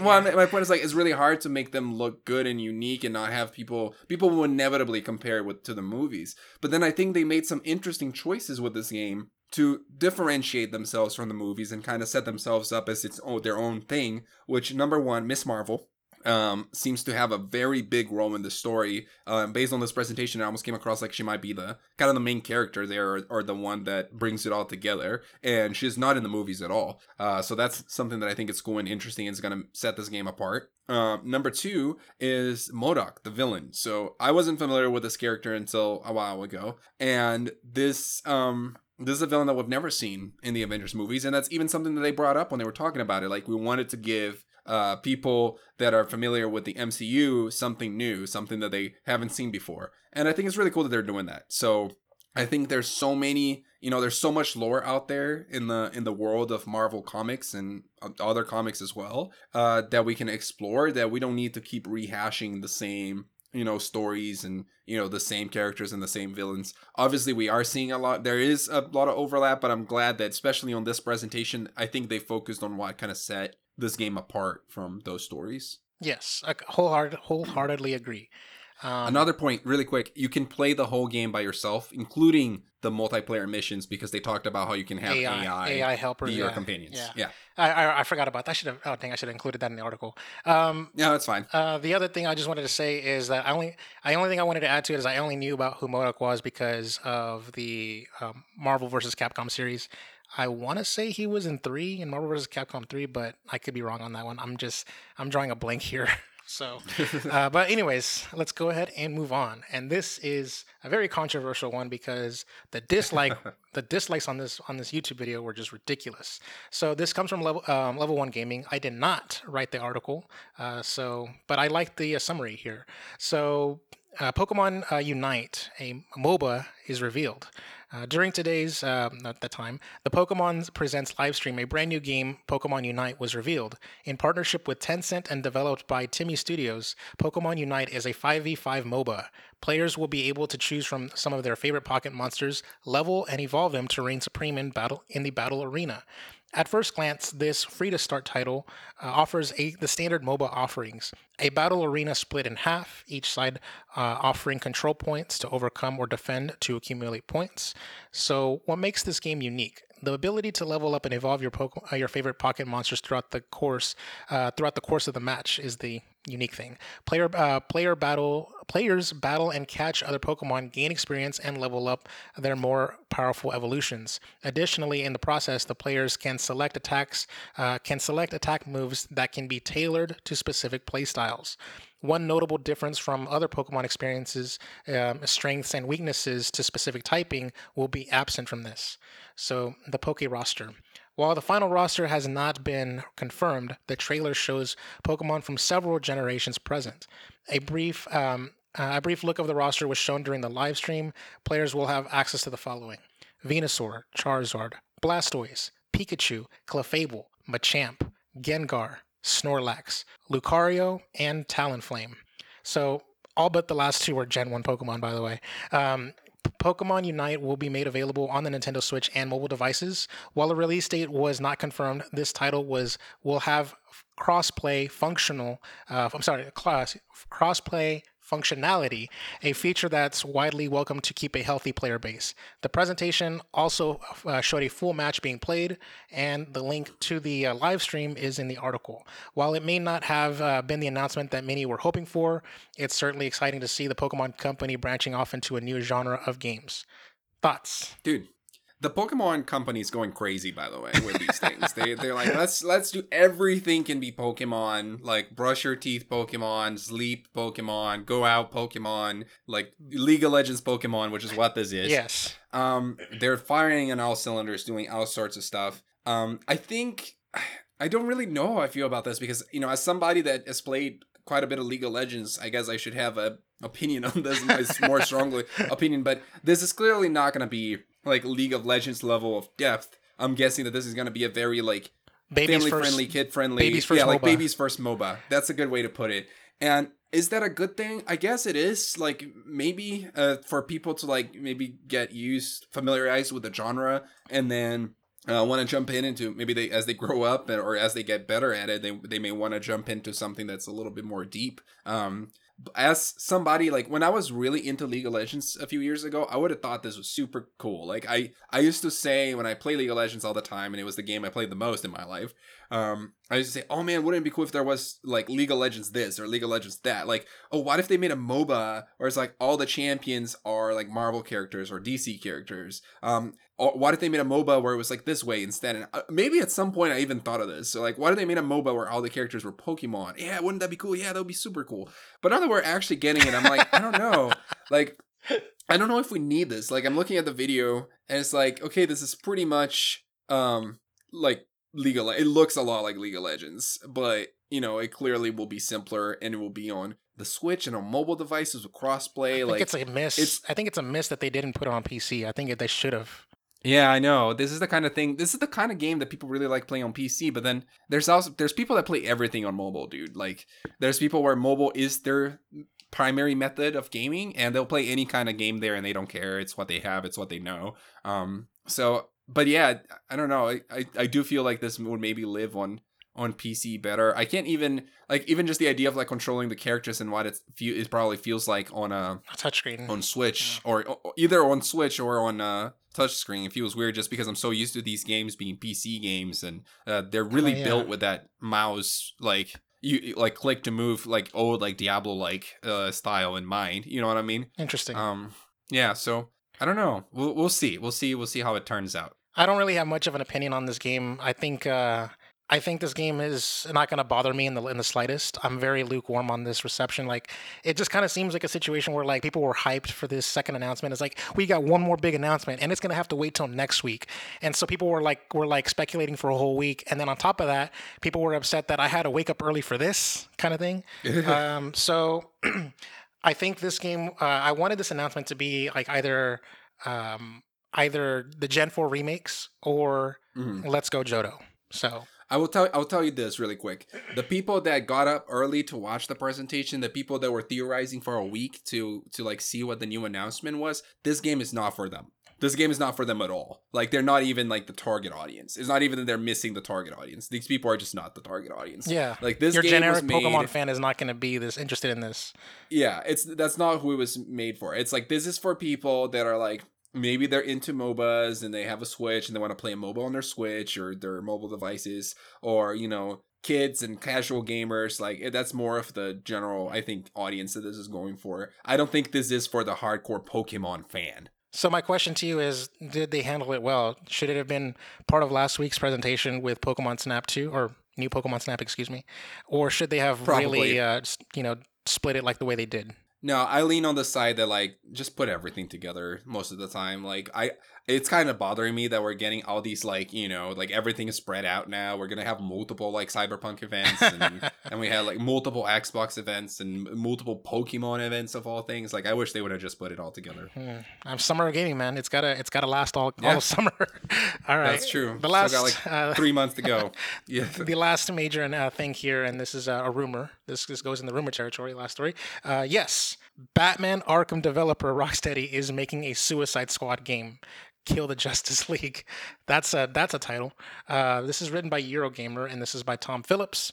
A list of leaked domain names has set uh, internet tongues uh, wagging that Rocksteady, developer of Batman Arkham Asylum, is working on a game centered around DC's Suicide Squad. The domain names popped up yesterday on, on Reset Era, where fans noted they, they were registered by a company connected to Warner Brothers. Uh, Eurogamer understands this to be accurate. I heard that one particular phrase registered as a domain, Sui- Suicide Squad Kill the Justice League.com, is a contender for the game's final title and a good summation of what you can expect Rocksteady's next big project to be about. Other domains registered includes suicidesquadgame.com and gothamknightsgame.com. Gotham Knights refers to an, the unannounced Batman game currently in development at Batman Arkham Origin Studios, Warner Brothers Montreal. Both projects are set to be teased at Warner Brothers' upcoming uh, DC fandom event in August. Eurogamer understands. Ex- expect to see a little of Gotham Knights, uh, which, while unannounced, has been continually hyped via various Court of Owls hints for more than a year.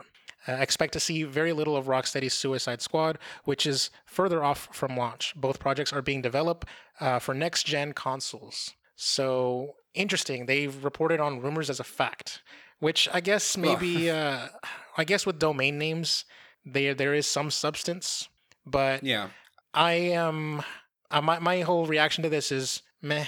Like I think I would be hyped to see a trailer, but right now I'm just not really hyped to hear a rumor or a you know, domain. It's interesting. Yeah, it's interesting to see the you know the Marvel's Avengers stuff. One of the things that I keep thinking when I see the trailers is like, this looks really cool. Would this have been better if it was focused in a hero or in a a sub universe of that's not the the Avengers, just like Marvel Spider Man and now Iron Man VR that we're getting? I sometimes wonder that because I think it must. I mean, uh, it's just a fact it must be harder uh, to create all these different playable characters and make them all feel balanced and and fun and unique and have them all have a story and missions and etc. Than it would be if you just focused on one hero. So I guess, but it, you know, it seems they're doing a good job. I am excited for Marvel's Avengers, but that's kind of my first reaction when I think of this too, which is like a game about the Suicide Squad. Like, so, and Marvel's the, the Avengers are very iconic. I don't think the Suicide Squad is that iconic. Harley Quinn is iconic. Um, so at this point, why not just make a Harley Quinn game? Maybe right, like a Harley Quinn game. I think, especially when you think about like her participation on the Arkham trilogy, like that kind of that kind of seems really cool, and it could even fit within the same universe and everything. I think they could do something with that. And and Suicide Squad just feels like a little bit of a stretch. I don't know how much people actually care about the Suicide Squad enough, and. And something that I got, I was thinking as well is, uh, well, there's a new Suicide Squad movie that's in development. Um, I think that's coming out next year. Um, yes, it's called The Suicide Squad, and it's, I guess it's like sort of a reboot, sort of a sequel. a reboot. Um, maybe yeah may, may, maybe this is to be a uh, tie-in to to that movie not not a tie-in in the sense of like old like licensed tie-in games but they might want to drop this with that movie when that drops next year Yeah, like I said, I'm just really not. It's and when I when I when, we- when it comes to rumors, I like to say buy or sell. You know, um, guess I, Yeah. I guess I buy the rumor, um, but yeah I'm really not like. It's a very like like I'm bidding for like the lowest possible bid on this one. Uh, I'm just like I Yeah. just kind of like like I don't care. I have to see something more of substance. Like maybe I would be a little hyped if I saw a logo. Maybe I don't know. I just something. There's nothing to there's nothing to latch onto um, other than other than to say, well, no shit, Rocksteady's gonna be working on something. So I don't know what else to say on, on beyond that.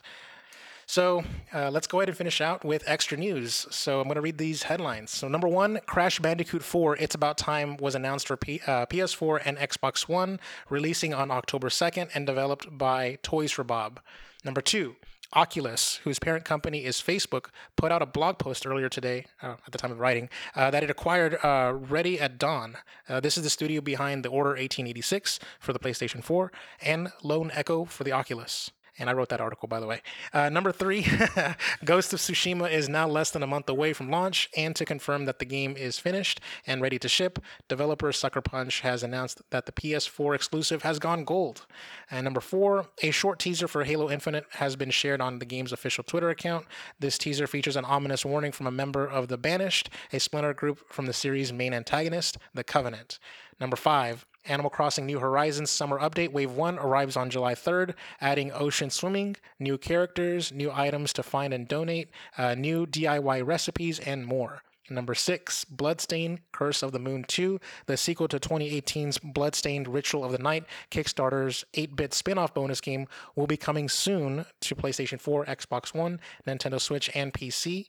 And lastly, number 7, this just in Dr. Baby uh, Wario is being added to Dr. Mario World. Not that anyone cares. i'm sure some people care I think that game hella flopped, is my understanding of that game. i think so too I, think we even covered it at some point that it was like the worst performing nintendo mobile game We did cover that. true. I think that's true, yeah. Yes, I believe we Um, did cover that. Yeah. on these extra news very excited about crash 4 you know i like those games on the ps1 i do have the trilogy remastered but i haven't played it that much i played it a little bit i mean the, those games like they don't hold up as much you know they were very fun back in the in the era of uh you know 3d platformers um, but it's still, you know, I, I think the the new trailer looks really cool. I recommend people check it out. Um, it looks very pretty for sure, uh, and it seems fun. So I'm excited for that. And I don't know, what do you think Ready at Dawn is going to be doing on, on their Facebook? Just more Oculus games moving forward, probably. So um, as I I wrote in the article that they were already in development for like uh, Lone Echo 2. Like they were already um, like hard at work at that, and it's an Oculus exclusive like VR game, and so I guess they did such a good job, or like they was well received to the point where Facebook is like, you know what, we should just buy them and have them like develop exclusively exclusively for us. Which I'm guess I'm, I'm sure they are hmm. 100 percent a, ta- a talented studio. I think the order the order 1886 was heavily praised for its graphics, which is all it was praised for. shade. I know I'm throwing a slight So shade. so was Ryse Son of Rome, right? It's, that was kind of like the equivalent on the yes, exactly. Sony side. Yeah, exactly. Yeah. Yeah. exactly. And what about this Halo teaser? I didn't even see this until I was intentionally looking for news for for the podcast. Uh, so I thought it, I thought there's something to be said about that. That there was a Halo Infinite tease, and it didn't really it didn't really seem to set the world on fire as far as I could tell.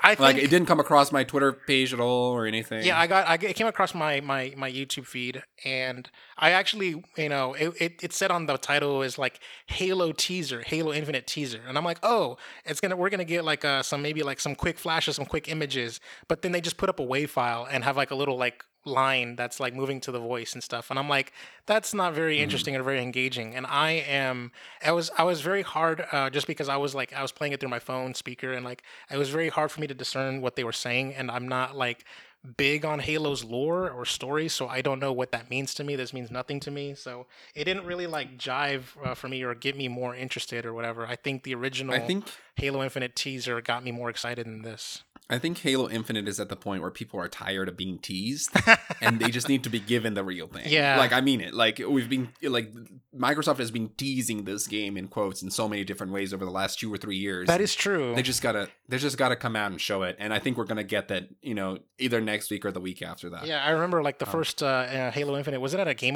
like at one of the game awards and stuff? And it was just very long. Like I'm pretty sure that when they announced the game, it was barely in pre-production because they only had like a little quick cinematic of a helmet. You know, that's about it. Yeah, exactly. all right. All right. Cool. So uh, I know we this show kind of went on a little longer than I was expecting. So uh, go ahead and take us home. Yeah, definitely. Uh, this part is gonna be fast, so we're probably gonna be good still. But let's start with uh, what's new coming out. What are you buying? So uh, we had this week Pokemon Cafe Mix coming out on the Switch, iOS, and Android. Uh, this was already released by the time you're listening to this show. The blurb here says link together Pokemon icons to clear puzzles as you work to build up your very own cafe in Pokemon Cafe Mix, a free to start game for the Nintendo Switch system. Meet the goals for each puzzle before you run out of turns. Link a certain number of icons, get a high score, or even destroy sugar cubes to serve up Pokemon themed menu items. Uh, so this seems kind of neat. If uh, if you're interested, go check it out. I also find it interesting that Nintendo is always using the free to start terminology as opposed to free to play because of the negative connotation of free to, that free to play has gotten with time. Yeah. Um, I, I just wanted Let's see, I just wanted to say just really quickly on the Pokemon Cafe Mix. I saw the trailer. I think the the, the Pokemon looked very hella adorable because they're like they're like they're like custom like Squirtles and quest custom Charmanders. They got like little hats and like little clothes and stuff. And it's just like well, it's like when you dress up your dog in like one of those like shirts and stuff. it just kind of like it just really like I don't know. It just it hits that little like childish like tingly sensations and stuff for me. Cool. It's cute. All right. Uh, on the date that you're listening to this, so June 26th, Fairy Tail is coming out on PS4, Switch, and PC. Seven Doors is coming out on PC. Tower of Time is coming out on Xbox One. Yes, Your Grace is coming out on Xbox One and Switch.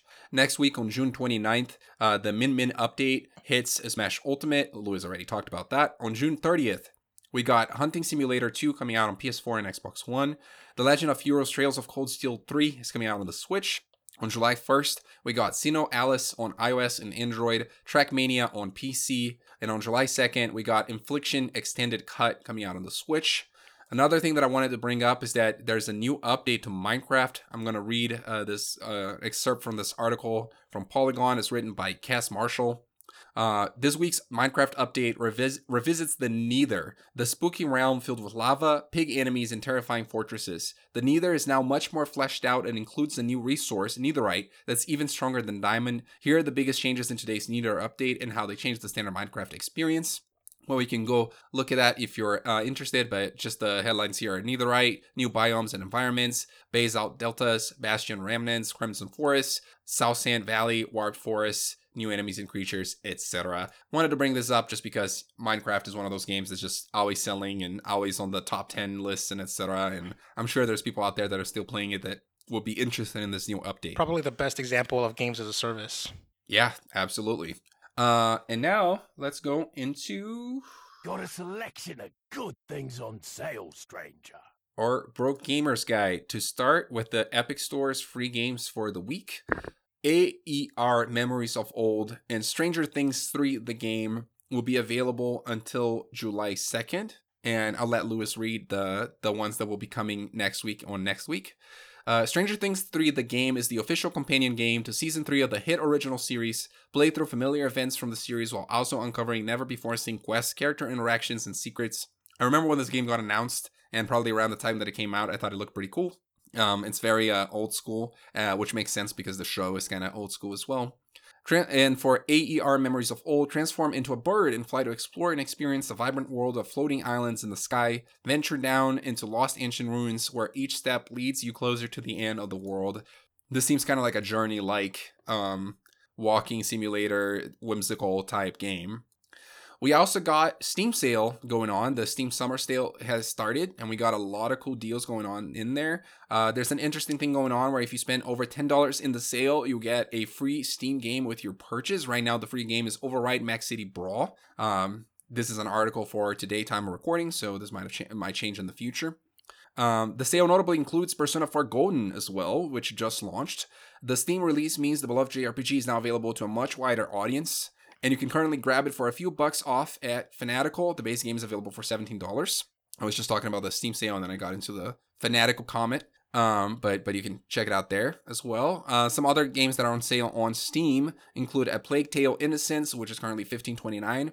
Jackbox Jackbox Party Pack 6. We were just recently talking about the not this specific game, but the series um last week. That one is for 21 bucks on Steam right now.